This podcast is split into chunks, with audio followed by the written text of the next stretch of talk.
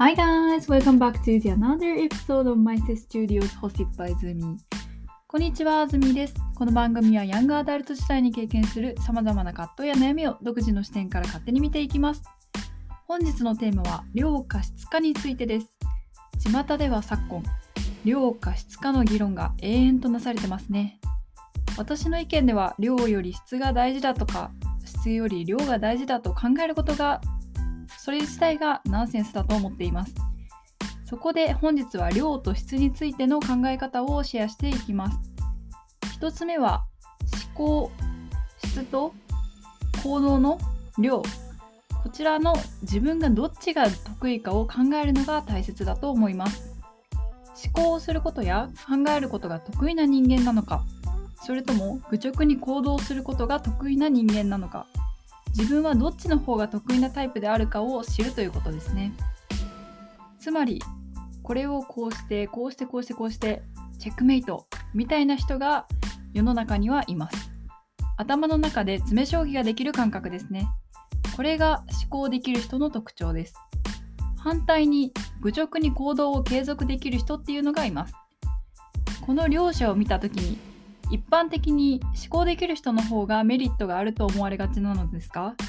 あえて思考できる人のデメリットを挙げると思考できる人は良くも悪くも頭がいいので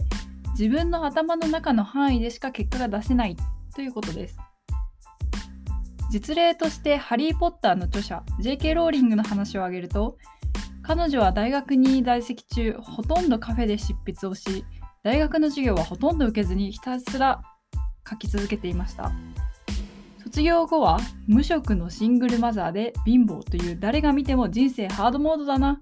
という状況の中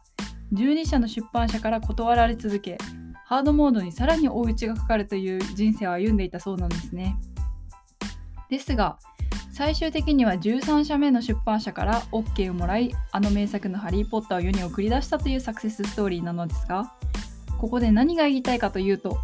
J.K. ローリンが思考できる人なのか行動は継続できる人なのかというと後者の行動を継続できる人ですねもし J.K. ローリングが思考力を得意としていたら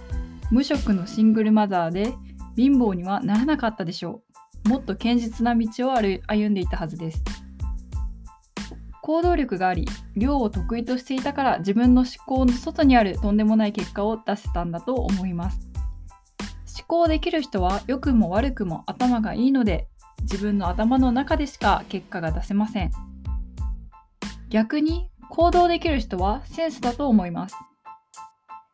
世の中にはですね気合と根性論で誰でもできるだろうという人がたまにいますがそれは違います。例えば1年間ブログを毎日更新してアップロードしようとすると最終的には100人行ったとしても1人ぐらいしか達成することができないでしょう。